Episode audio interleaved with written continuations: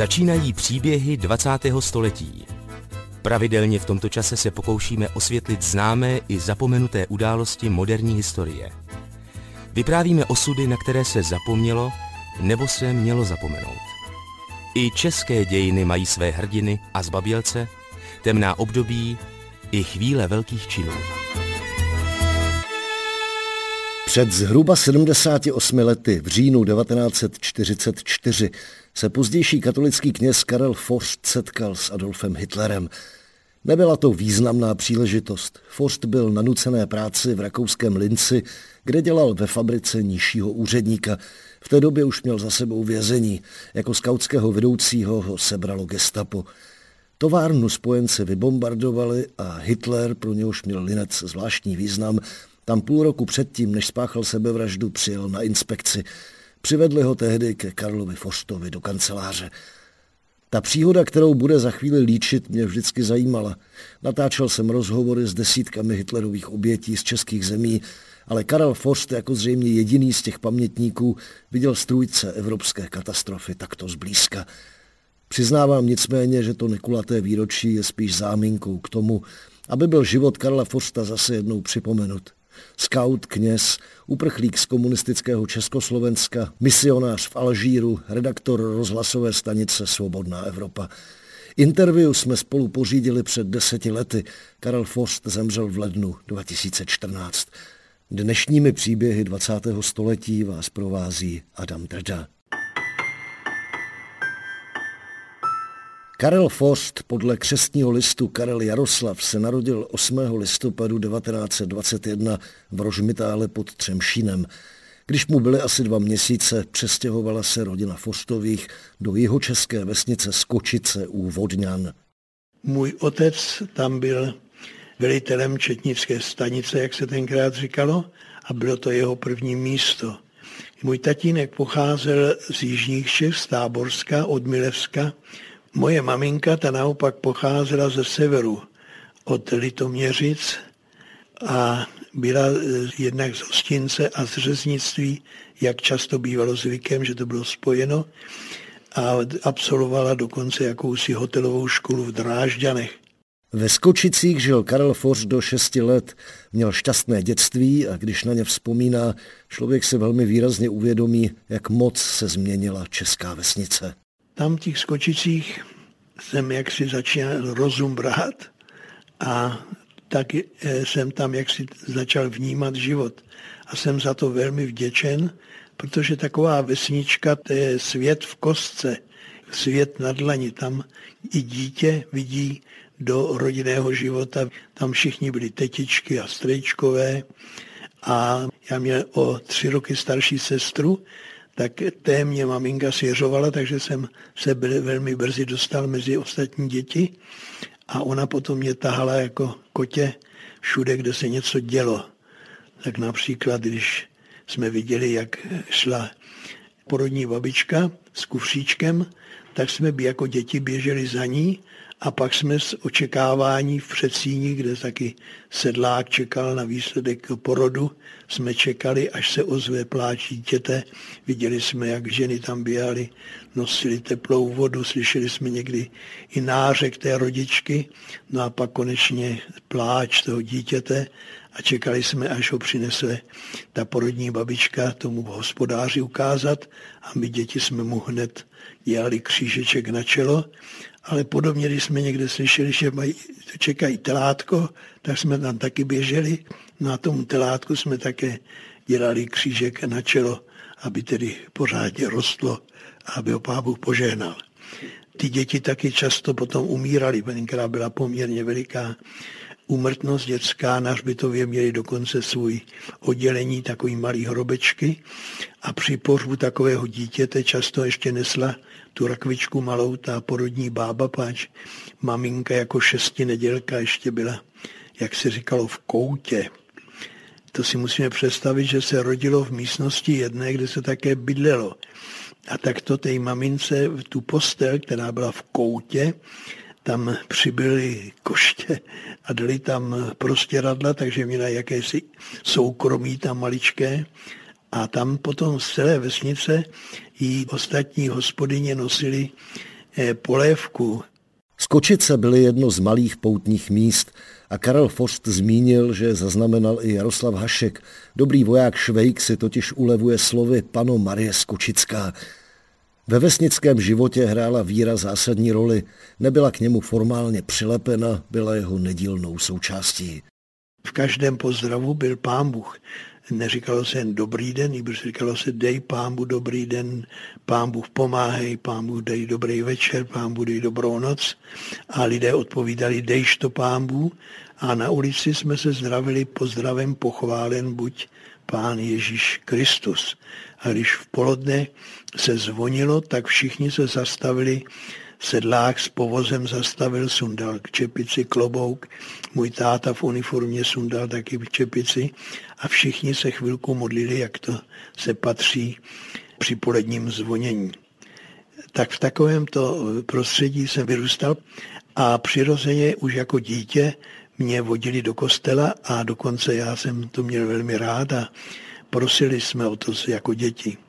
Naši chodili na kůr, to bylo tam u Kvarhanám nahoru a tenkrát ty varhany byly ještě šlapací, neexistovaly ty stroje jako dneska. A to, tam byl taková šlapadlo veliký a to obstarával jeden takový z chudobince nebo ze starobince špitál, jsme tomu říkali, bývalý tedy kočí z, z panského dvora, strejček Martin, který jinak byl vylíkající vyprávěč, a ten mě vždycky postavil na to šlapadlo a takže když ho sešláp, tak já byl tam utopený, ale pak to šlapadlo šlo nahoru a já najednou viděl do toho kostela dolu pana faráře a všecko, co se tam dole dělo. Takže jsem do kostela chodil velmi rád.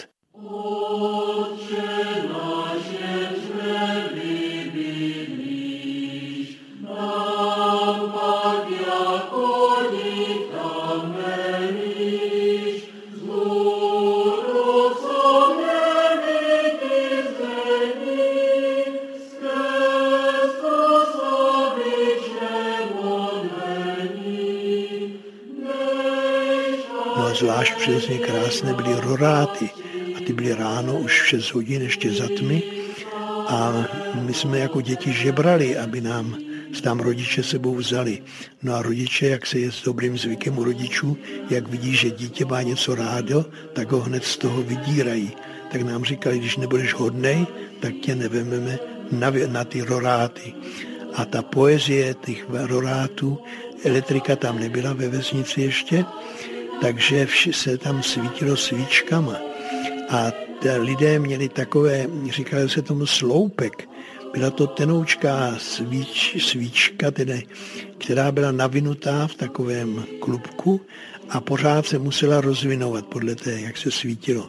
No a to měli každý sebou a z toho osvětlovali své zpěvníky a my děti přirozeně jsme se zabývali tím, že jsme to obsluhovali, tuhle ten, tu svíčku a byli jsme celý zapatlaný od toho z vosku.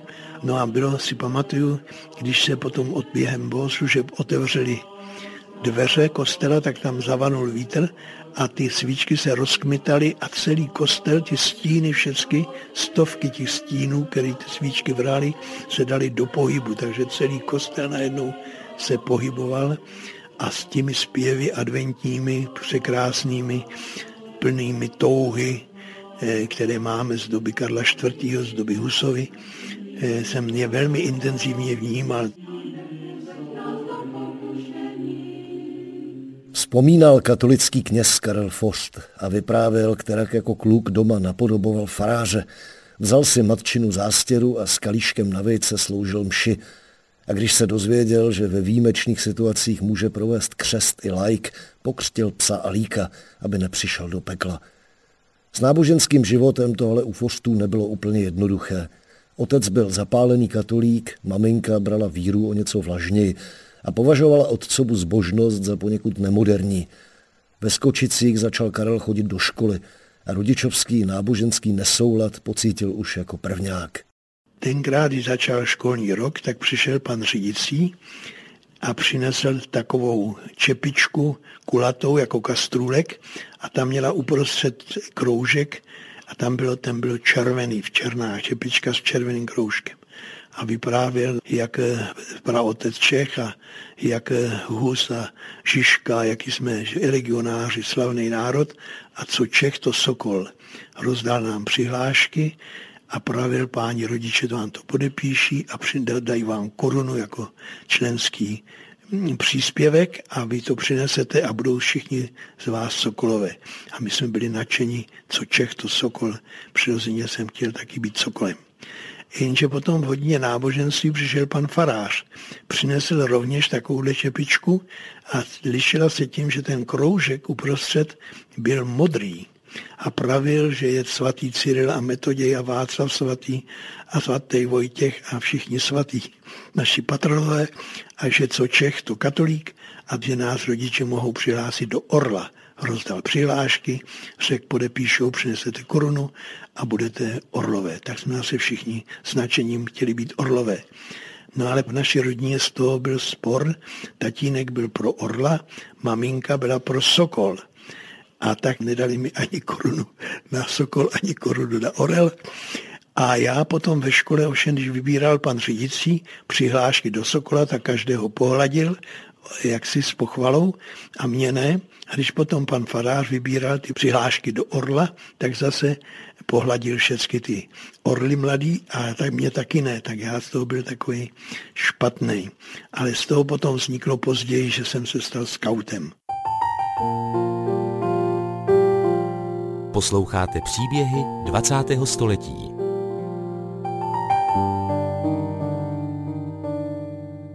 Setkání se skautingem ovlivnilo život Karla Fosta podobně významně jako vesnická tradice.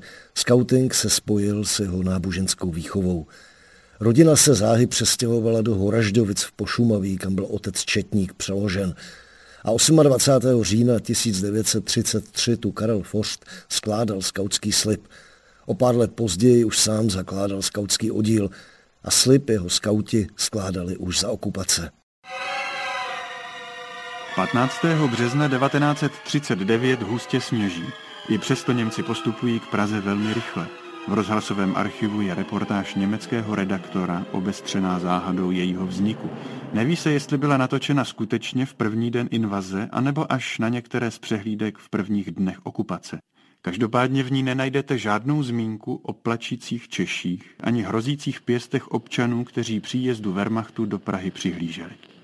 Tady je Národní německá stanice Praha 2. Hovoří k vám německý zpravodaj z Prahy. Jsem s mikrofonem na galerii muzea nad Václavským náměstím. Dolní část náměstí se právě zaplnila lidmi. Zpívají nesrozumitelnou píseň, ale jak je slyšet, je to píseň oslavná. Německé jednotky už vstoupily na Václavské náměstí. Vpravo směrem od Wilsonova nádraží právě zabočují na plochu náměstí německé obrněné transportéry a motocykly. Ještě před Mnichovem se kluci z oddílu tehdy ani ne 20-letého Karla Fosta připravovali na obranu země. Ve víře, že Československo bude bojovat a bránit se proti německému vpádu. Když Němci udělali z Čech a Moravy protektorát, nechtěli se s tím smířit. Scouting byl ovšem brzy zakázán. Gestapo tehdy rozehnalo řadu táborů, policisté zabavovali oddílům vybavení a v klubovně Karla Fosta byla roku 1940 provedena prohlídka. Do té naší klubovny ke mně přišli potom po dušičkách gestapo zdejší, tedy Budějovické, a my jsme k pár dní předtím, na 28. října, poslouchali londýnský rozhlas pro hovor Beneše, tehdejšího už zase prezidenta, a prostě manifestovali jsme věrnost republice. Dokonce chlapci udělali takový hakenkroj ze dřeva a přibyli na něj mapu republiky jako ukřižovanou a tam jsme znovu slibovali věrnost vlasti své republice československé. A teď to bylo pár dní poté a tak já jsem hrůzou se bál, že tam najdou nějaké stopy potom. Naštěstí nenašli, ale zabavili všechen majetek i naši knihovnu. A aby to mohli nastěhovat do auta, kde čekal jeden šofer, tak se musel pozvat pár skautů a ti to tam nosili. A tam se jim podařilo taky několik takových věcí, které by nás kompromitovaly. Měli jsme tam například příručku výcvik pěchoty. Měli jsme tam revolver a tak to se nám podařilo skrýt. Musel jsem podepsat potom, že tedy beru na vědomí, že scouting je zakázán že každá jeho činnost je trestná. A domníval jsem se, že tím je to skončeno, tedy tohleto s tím gestapem. Za týden se ovšem ukázalo, že to byla planá naděje. 8. listopadu, v den jeho narozenin, čekalo na Karla Forsta před gymnáziem auto. Byl zatčen a odvezen na vyšetřovnu v Lanově ulici. Když vstoupil do vily zabavené židovským majitelům, uviděl řadu vězňů čekajících úzdi na výslech.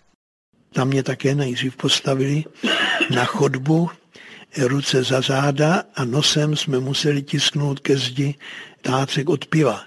A běda, když někomu ten tácek spadl na zem, tak ho seřvali, skopali a se mnou tam byli zrovna tenkrát skupina Poláků, kteří byli nasazeni v Linci na práci a pokusili se uprchnout domů a pochytali je tady po Šumavě. Pak pro mě přišel ty gestapáček byly dva, jeden byl Němec a druhý byl zřejmě bývalý český četník, ale tedy německého jazyka a teď taky už je ve službách gestapa. No a, če, a přišel ten jeho šéf, zavedl mě do své kanceláře, která byla prázdná, jen Hitlerův obraz tam vysel, stoup si za stůl, zvyndal si šuplíku revolver, tak velmi obřadně položil ho na stůl a pak vytáhl knížku, otevřel ji, kde už měl přaloženo a zeptal se mi, kdo to psal. A já koukám a to byla knížka, kterou vydala Združení katolické mládeže, které jaksi mravně chtělo podporovat tu branost a jmenovala se k obraně vlasti. A je mezi titulními obrázky byl přirozeně eh, pomník svatého Václava na, na koni a pod ním slova nedej zahynouti nám ni budoucí. A některý z těch mých skautíků, a já mohl na to být hrdý, až tak se mi vychovával, tam připsal svatý Václave, vyže Němce, cizozemce, svatý Václave, Kriste Elejson. A tak to teď byl, ten se mi ptal, kdo to psal. A já, přestože jsem to nepsal, jsem si uvědomil, kdybych řekl, že ne já, tak by vyšetřovali a já jsem musel obávat, že by byli přišli na ty různé věci, které jsme konali mimo zákon. A tak jsem řekl, ich, já. A on to bylo zajímavý, on už si nepamatoval, co, to, co tam je napsáno, tak se ptal toho českého četníčka, gestapáčka, was heißt co to znamená. A tak on mu to přeložil takovou drastickou Němčinou, která je ještě horší, to vyžeň, to je jako vyhoď Němce, cizozemce. A tak jsem dostal pár facek, až mi vylít zub. Gestapák nebo SSák měl v knížce, zabavené v oddílové klubovně Karla Forsta, založenou ještě jednu stránku. Byl na ní portrét Edvarda Beneše, pod nějž nějaký horlivý scout napsal Věrni zůstaneme. A tak jsem dostal další facky. A teď já, už mi tekla krev a ten zub už jsem si držel v ruce a já najednou se podíval na jeho informu a on měl opasek a na přesce byla napsáno německé heslo Meine Ehre heißt Troje, což znamená moje čest spočívá ve věrnosti. A já, jak jsem byl hloupej v těch 20 letech, nebo kolik mě to bylo, tak jsem to, bylo mi 19 přesně, tak jsem mu to přečet a říkám, moje věrnost, teda, moje čest je ve věrnosti. Tam bylo napsáno, zůstaneme věrní. A on najednou zjihnul a říkal abfirn, odvest. No a potom se mnou sepisoval ten četníček protokol a když jsem udával otec, že je četnický strážmistr ve výslužbě tenkrát už, tak říká, to bude mít pan otec radost. Jak si byl to jeho kolega, nějaký si bývalý kdysi. A pak mě tedy odvedli také do vězení v Budějovicích. Tenkrát se tomu říkalo justiční palác, dneska se tomu říká u soudu. A tam eh, to, to vězení v několika patrech fungovalo jako české vězení, to znamená v čes, ve správě Českého soudnictví protektorátního přirozeně, četnictva Českého protektorátního ale jedno patro mělo zabraný gestapo. A tam ten eh, správce Gefängnismeister byl zase budějovický Němec, který uměl dobře česky, tak všecko se musel odevzdat, i pásek, říkám, budou mi padat kalhoty. Tak si ze mě dělal švandu, říkal, budeš si je držet, nebudeš mít stejně co dělat. A zavřel mě tam do takové teda ty jedné kopky, bych řekl, a já si ale všiml, že mě zapomněl odebrat hodinky. A tak jsem potom, když se tam objevil zase, přines mi deky a takový, tak se mu je nenápadně ty hodinky jaksi podstrčil. Páč, eh, přitom byl jeden gestapák zase ještě. Aby, jak páč, kdyby to na to byli přišli, že mě neodebral hodinky, tak by s tím mělo potíže, jako kdyby neodebral někomu nůž v kapse nebo tak nějak. A on mě tím honoroval tím, že za chvilku pro mě přišel, řekl vem si ty deky a to a zavedl mě do lepšího vězení.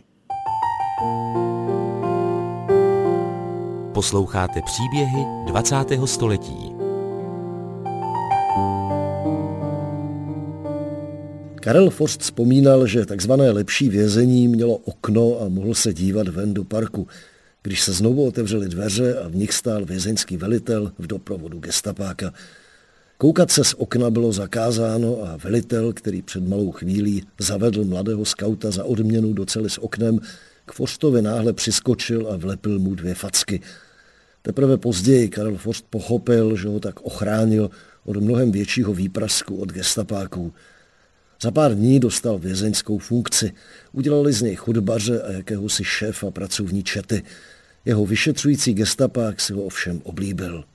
Jednou přišel si pro nás sám ten můj gestapák, ten Němec, odvedl nás tady v Budějovicích do jedné té čtvrti, tam měl vilku a měl jsem sebou pět lidí vzít, jeden v zahradu rejpal, dva řezali dříví, jeden ho štípal a já ho měl skládat ve sklepě a on měl dva chlapce a ty tam kolem mě pobíhali a já jako scout, když jsem zrovna neměl chvilku co dělat, tak jsem si s nima šel jak hrál a kluci z toho měli švandu a když pak byl oběd, tak pro ty moje kolegy vězně tedy udělal na nějaký chleby, jim namazali a mě pozvali přímo ke stolu. A kluci zase se strkali, chtěli si každý vedle mě. A tak jsem u svého gestapáka, který mě vyrazil zub a dostal se od něho ty facky, tak teď jsem u něj seděl na, u stolu jako host a on se mnou, tam paní a ty kluci a prostě se mnou mluvili docela jaksi jako s hostem.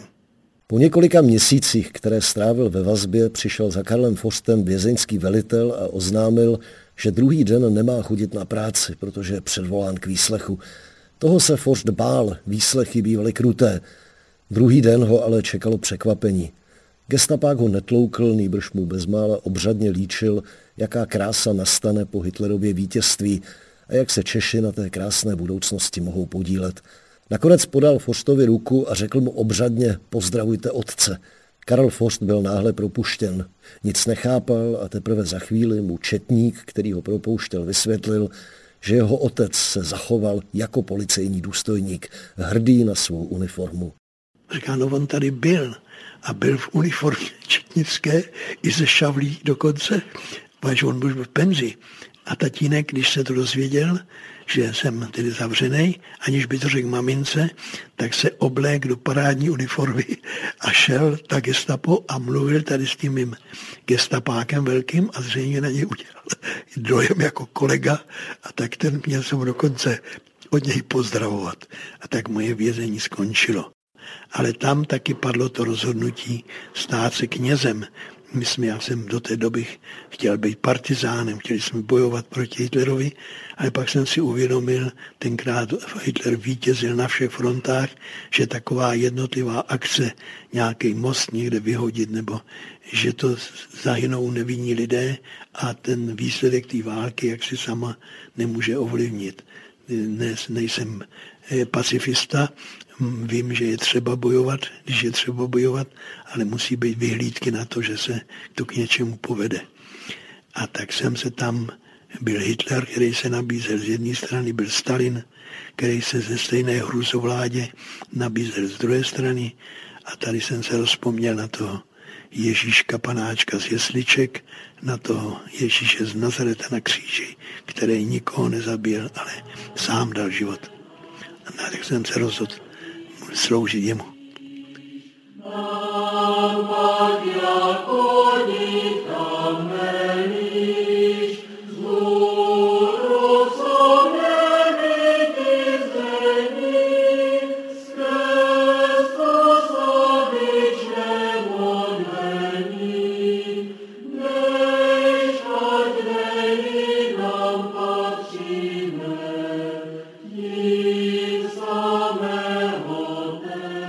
Když se Karel Forst vrátil z vězení, přivítala ho prý třída na gymnáziu Huronským řevem.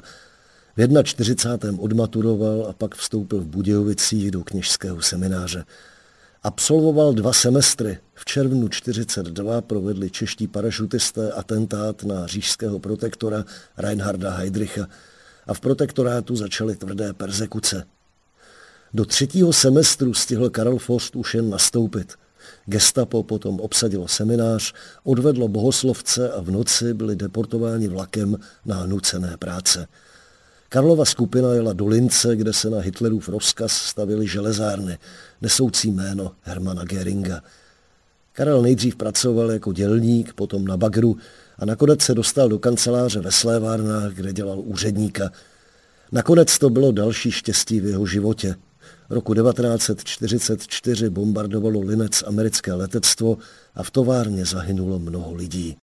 Na svatou Anu 44 ty naše továrny rozbily a já jsem dostal takovou legitimaci závodní, která mě opravňovala k pohybu v celém tom areálu. A takže jsem si potom taky mohl vybrat letecký kryt a byl tam jeden takový pro tu prominenci, ale byl přístupný všem, kdo tam jaksi byli kolem, tak já jsem se tam taky mohl dostat, tak jsem přežil, zatímco z té mé šichty ty lidé, chudáci, ty zahynuli páš ty kryty, co jim nabízeli, to bylo směšný. A bylo to ovšem, bylo to právě deset dní po tom, co na Hitlera byl spáchán atentát. A Hitler dal rozkaz, že to za tři měsíce přesně musí zase být všecko dáno do pořádku a že zase musí ty železárny pracovat. Adolf Hitler přijel do Lince na inspekci, pokud jsem hledal správně, 24. října 1944.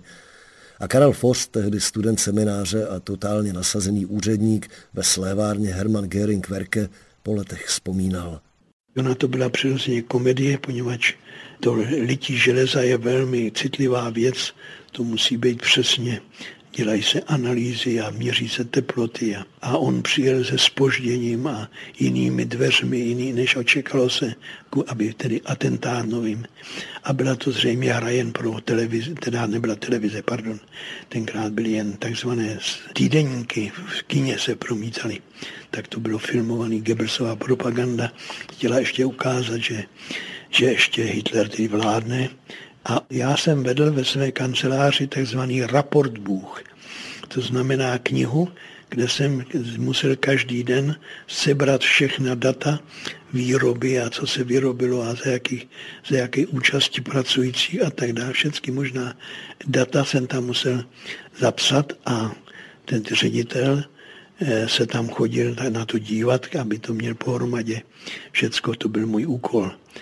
A tak to chtěli taky Hitlerovi ukázat, nebo to snad, snad chtěl sám vidět, tak ho vedli taky do mé kanceláře a já jsem, mu, jsem ho mohl vidět z nejbližší blízkosti. Byl to, měl tvář bezvýraznou, snad ani nepromluvil v té chvíli slovo, přirozeně byl obklopen svou tu stráží a, a těmi fotografii, ale viděl jsem ho zblízka a za půl roku na to on už sám spáchal sebevraždu. Ale viděl jsem to, toho genia zla, nebo jak bych to nazval, co to bylo za útvar, něco strašného, co člověk, s čím, s čím se člověk může stát. Jak jsem řekl, ten výraz Hitlerově tváři byl naprosto kamenej. Když vystupoval z auta, tak některé ty ženy tak ty mu líbali holínky a jaksi hystericky ho čekali od něj jakousi zázračnou záchranu, když už se, už Rusové byli někde, já nevím, v Budapešti nebo kde v té době zrovna byli už, ale on byl jaksi jako mumie, ale byla to tedy strašná podívaná a přirozeně byl to pro mě docela nebývalý zážitek. Ve fabrikách v Linci pracoval Karel Forst do 1. května 1945. Pak se s několika kamarády sebral a vrátili se nesnadno a riskantně do Čech. Posloucháte příběhy 20. století. Pátého května propuklo pražské povstání. Karel Forst byl v Písku odveden do improvizované armády. Sloužil bez uniformy, jen pro jistotu a jen 24 hodin. Pak pro něj válka definitivně skončila. Vrátil se do semináře, začal znovu studovat a s obavami sledoval komunistický vzestup. Seminář ukončil v roce Gutwaldova převratu. V 48. roce, těsně po pár měsíců po vítězném únoru takzvaném, jsem byl vysvěcen na kněze. A na to se připravovali jsme se týden o samotě, ale ten přerušil tu naši samotu pan biskup a oznámil nám tedy, že mezi tím jsme jiný stát, že jsme komunistický a že si dovedeme představit, co to může a co to asi bude pro církev znamenat. No a bylo nás tenkrát 13 kandidátů, ale všichni jsme se tedy rozhodli se stát kněžími. On říkal, že do té doby se můžeme rozmyslet ještě. A moje první místo byla Vimperk, kde jsme byli tři kněží, ale starali jsme se o ty prázdné fary po Němcích, od tří stoličníků až k Modravě, k pramenům Vltavy. Jinak jsem působil ve Vimperku, učil jsem tam na ten, ten zavedli jednotnou střední školu, tak tam jsem učil, ještě tenkrát se učil náboženství, než to komunisté zrušili, tedy jaksi jako předmět. I měl jsem na starosti také ty školy tam se svými dvěma spolukolegy. Karel Forst říkal, že kněží na Šumavě žili na počátku komunismu v zátiší. V krajině poloprázdné po vyhnání německého obyvatelstva, stranou pozornosti státní bezpečnosti a nejhorlivějších orgánů. V Praze a na jiných místech se už ale naplno rozběhla proticírkevní státní politika – v červnu 49 schválili čeští a slovenští biskupové obsáhlý pastýřský list hlas československých biskupů a ordinářů věřícím v hodině velké zkoušky. V listu se mimo jiné vypočítávaly předpoklady nutné k zachování svobody církve a biskupové konstatovali. V celku možno říci, že mimo kostel je každá náboženská činnost již znemožněna a do kostelů se bojí kde věřící veřejně vejít, aby nebyli obvinováni z reakce a nehrozila jim ztráta existence. Komunisté spustili rozsáhlá restriktivní opatření. Estébáci chodili od fary k faře a pastýřský list zabavovali. Šířil se tajně a kněží, kteří jej navzdory nebezpečí četli v kostele, končili za mřížemi. Pater Karel Forst pastýřský list policii odevzdal, ale pořídil si kopii a v kostele ho nakonec stejně přečetl. Já sám osobně jsem si ho skoval, dělal průklepy a jeden jsem měl v aktovce a jeden jsem si měl na kole tam do jedné té farnosti svatá Máří a tak jsem si ho skoval tam pod sedlo do té trubičky. A tam čekal na mě četník taky, teda Esenbach, a slušně pozdravil. Já jsem s nima znal z takhle svého působení. Říká, máte čistý list, já ho mám zabavit, dáte mi ho, dám. Jsem ho dal, on zase utoval a odjel a já ho potom v kostele přečet. A dokonce bez následků panček si ten počet už ohlásil, že jsem ho odezdal. Jiný farář Jaromír Vochod podle vzpomínek Karla Forsta v kostele zase oznámil, že pastýřský list byl vydán, ale že ho nesmí přečíst. Záhy dostal varování od poštovní úřednice, že se o něj zajímá státní bezpečnost a utekl za hranice. Na přelomu let 1949 až 1950 i na šumavských samotách ještě přituhlo.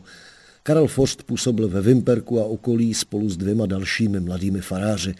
Církev jako celek měla fungovat podle direktiv, které jí určil stát. Oficiální propaganda soustavně atakovala Vatikán, nejvýznamnější církevní představitele, internované nebo uvržené po několika procesech do kriminálů, nahrazovali postupně kolaboranti. Persekuováni byli členové řádů, objevili se církevní tajemníci dozorující činnost duchovních. Jeden z nich byl i ve Vimperku a jak Karel Forst vzpomíná, dalo se s ním výjít. To byl chlapec, který jsme znali, krejčí, Jeho sestru jsem ještě učil ve škole náboženství, rodiče chodili do kostela, on možná dokonce taky. A toho udělali tím eh, tajemníkem a on teď chodil po farách se představovat. No a tak my jsme si řekli, byli jsme tam tři, to byla výhoda, pak jsme si mohli jeden poradit jeden s druhým, co je božího bohu a co je císařovo císaři, ne? Tak ho přijmeme přátelsky, lepší mít přítele než nepřítele, ne?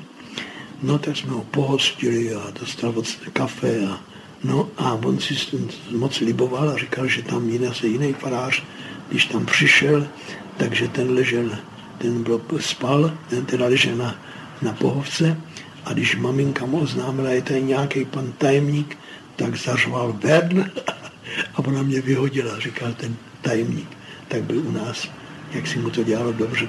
A on nás takhle navštěvoval občas a vždycky přines ne rozkaz, nebož návrh něčeho, nějakého takového, řekl bych, kolaborantského činu.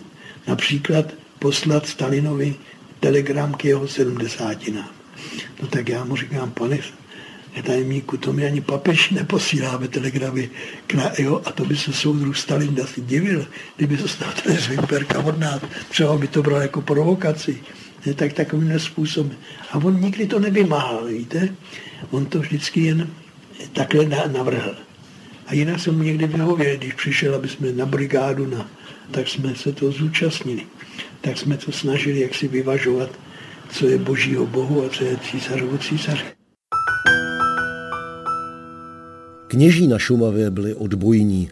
Snažili se sice komunismem prokličkovat a dávali císařovi, co bylo císařovo, ale současně pomáhali lidem v uvozovkách za kupečky. Pomáhali jsme lidem přes hranice a dokonce za spolupráce SNB, to byli zase bývalí četníci, tak ty nám v tom pomáhali to potom vypadalo tak, že ten přijel, ten, kdo chtěl, jsme chtěli ho na tu, Vimper byl ještě přístupný, jaksi bez kontroly, ale už na nádraží se po lidech dívali. A ten přišel na faru a v noci přijeli SNBáci a odvezli ho na, na hranice. Ty hlavní prominenty, například tam právě tenkrát nějakého doktora Pecháčka, který potom byl ředitelem Svobodné Evropy, a ještě následovně také jeho syn v tom posledním období. Tam ovšem toho mýho faráře, který tam byl naším šéfem, Wolfgang Jileček se jmenoval, měl takové šumovské jméno, ten byl krátce potom zatčen spolu s těmi důstojníky toho SNB a byl tam roku 49 o prázdninách souzen v takovém veřejném procesu v kině. Vykonstruovaný proces, který zmiňuje Karel Forst, se nicméně vimperským komunistům vymkl z rukou. Podcenili souzeného faráře a podcenili také šumavskou dělnickou třídu. Lidí na veřejný proces moc nepřišlo a ti, kteří přišli, projevovali obžalovanému často podporu. Farář Wolfgang Jíleček se hájil tak obratně, že dokonce donutil prokurátora, aby uznal, že je dobrým knězem. Bylo to však jen drobné vítězství. Nakonec došlo i na Karla Forsta. Všichni kněží z Vimperka měli podle rozkazu církevního tajemníka, tentokrát ovšem krajského, projevit podporu komunistickému režimu. Odporovali, ale už jim to neprošlo. Tajemník Fostovi a jeho druhům sdělil, buď půjdete s lidem, nebo proti lidu. Tercium non datur. Třetí možnost není. No a netrvalo to ani deset dní, bylo právě 10. července. V noci na okna eh, na faře mi házel někdo kamínky přestože tam byl zvon, kterým se dal zvonit, to byl takový tahací, který když zazvonil, tak bylo slyšet po celém náměstí. Tak házel kamínky a byl to jeden SNBák, bývalý četník, který se znal s mým otcem a mimo to jeho bratr byl knězem na Vinohradech a protože prý odmítl přijímání nějaké Němce, která měla Hakenkreuz zavěšený, tak přišel do koncentráku a tam byl umučen. Tak tento Esenbach, ten přišel a říká, něco se kolem vás děje. Chtějí vás dát dohromady s nějakou si vraždami, byly tam prý naleženy nějaké mrtvoly v lese náher s zbytými hlavami a oni chtějí vás tím dát nějak dohromady, tak nás přišel varovat. No my jsme si s tím napřed nevěděli rady, ale ráno přišla se slečna z pošty a ta nám řekla, že to slyšela, že nás mají zatknout. No a tak nám nezbylo nic jiného, než nasednout na motorky a dostat se co nejblíže hranic. No a potom se plíží tenkrát hranice, ovšem byla bez drátu ještě, ty hned na to následovali. Byla zelená hranice, jak se říkalo, tak jsme se plížili, vždycky jeden šel vpředu, dva vzadu, aby ten nás nepochytali všechny tři. Já zrovna byl vpředu, když jsme přišli k tomu potůčku a tam vyběhla srnka, tak jsem viděl, že jak si, že tam nikdo nechodí, žádná stráž, tak jsme přeskočili potůček a byli jsme podle našeho, teď v Německu, ovšem jsme tak jistí nebyli, nebo jsme tam nikdy nebyli na tom, jen jsme to, ten potůček z mapy znali jako hranici. No, tak jsme se snažili co nejdál od té hranice a tam u dříví zpracovaného jsme našli škatulku ocirek německých, bavorských. Tak jsme věděli, že jsme už na druhé straně. Uprchlíci pokračovali dál do vnitrozemí, až se ozvalo pískání. Byl to německý pohraničník. Němečtí strážci hranic tehdy ještě nebyli ozbrojeni, měli jen holé dalekohledy, píšťaly a psy. Když muž zjistil, co jsou tři neznámí muži zač, nabídl jim, že je dovede na stanici do Finsterau. Na žádost Karla Forsta a dvou dalších farářů to vzal obloukem co nejdál od hranic. Ve Finsterau už byli američané a ubytovali uprchlíky na faře. Pak je asi dva týdny vyslýchali a potom předali do několika tisícového tábora Valka. Posloucháte příběhy 20. století.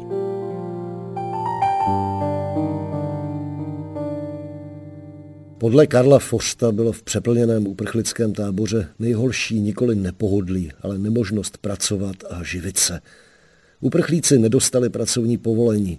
Když si chtěl někdo přivydělat, musel tak činit na černo.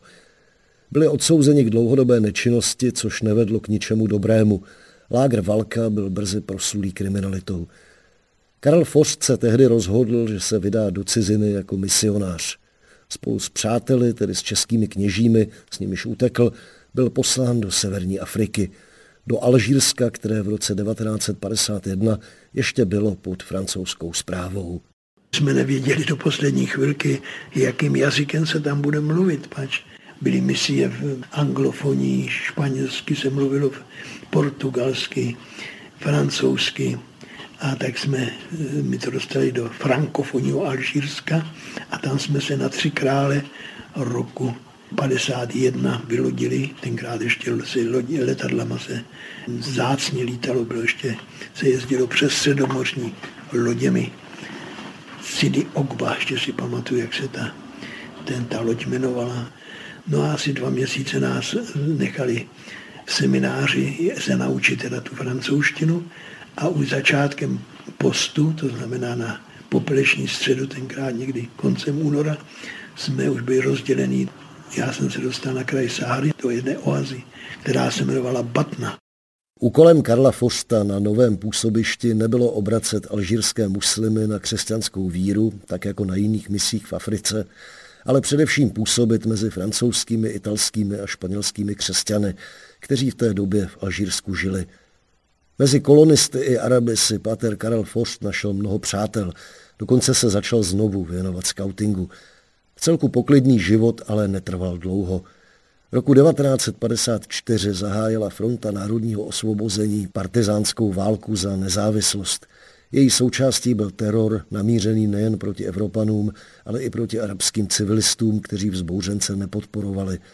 Karel Forst byl na základě osobní zkušenosti přesvědčen, že komunistické Československo jako součást sovětského bloku mělo na teroru v Alžírsku nemalý podíl. Přepadli auto, zavraždili, podřezali, všecko zajímavé, že ne, nestříjeli, nebrž podřezávali, párali, pro strašným způsobem. Vyhýbali se všem vojákům, se o střetnutí s vojskem se vyhýbali, takže to nebyla válka, to byl teror, čistě terorismus vraždění ne, nezúčastněných lidí. A pak ten terorismus se přinesl i do měst. No a já jsem do toho nahlédl zblízka tím způsobem, že už první neděli, když jsem tam v 51. roce nastoupil v té batně a tahnější farář oznámil, že tam je kněz Československa, Bréta de la Čekoslovaký, tak za chvilku na faře zvonil chlapec, gymnazista, Arab Mahmed, který jeho táta tam měl kavárnu na náměstí. A říká, oh, mon père, oče, vy jste přišel z Prahy, z Československa, já byl právě v Praze. A já říkal, jak jsi se dostal do Prahy? No byly tam mezinárodní hry mládeže a my jsme tam byli pozvaní a oni nás tam hostili. My hrajeme fotbal, tak jsme tam hráli fotbal a zase nás ještě tam pojedeme a byl celý nadšený. A pak jsem ho ztratil jaksi z, z očí. No a mezi tím tedy tam probíhá, probíhala tato, tato terorismus strašný, krvavý.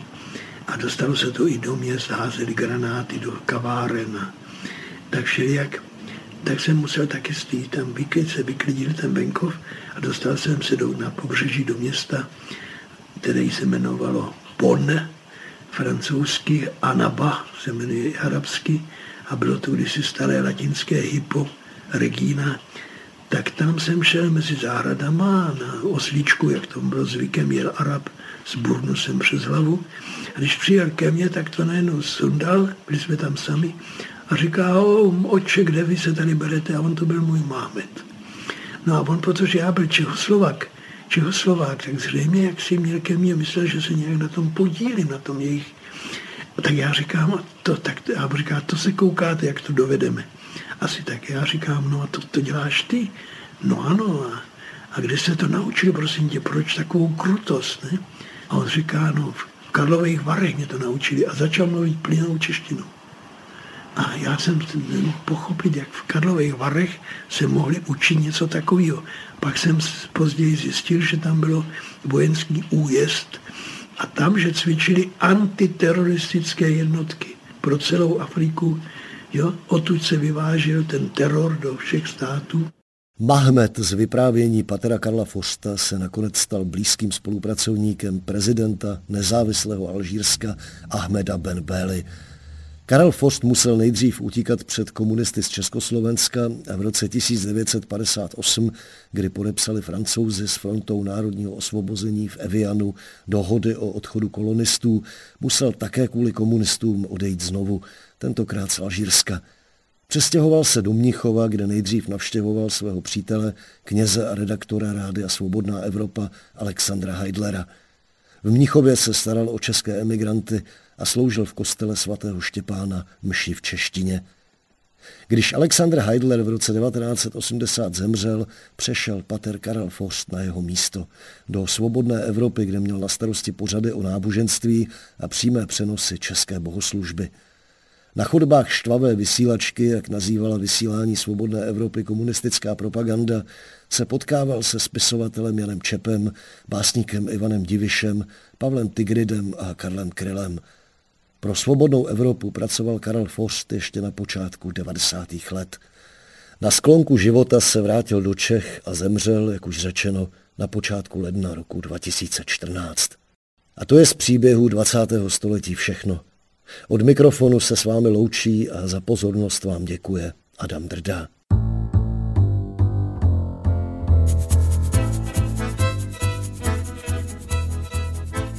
Tento pořad vznikl ve spolupráci Českého rozhlasu a neziskové organizace Postbellum. Vše o příbězích 20. století najdete na internetu Českého rozhlasu Plus, na portálu Paměť národa nebo 3x2 postbellum.cz.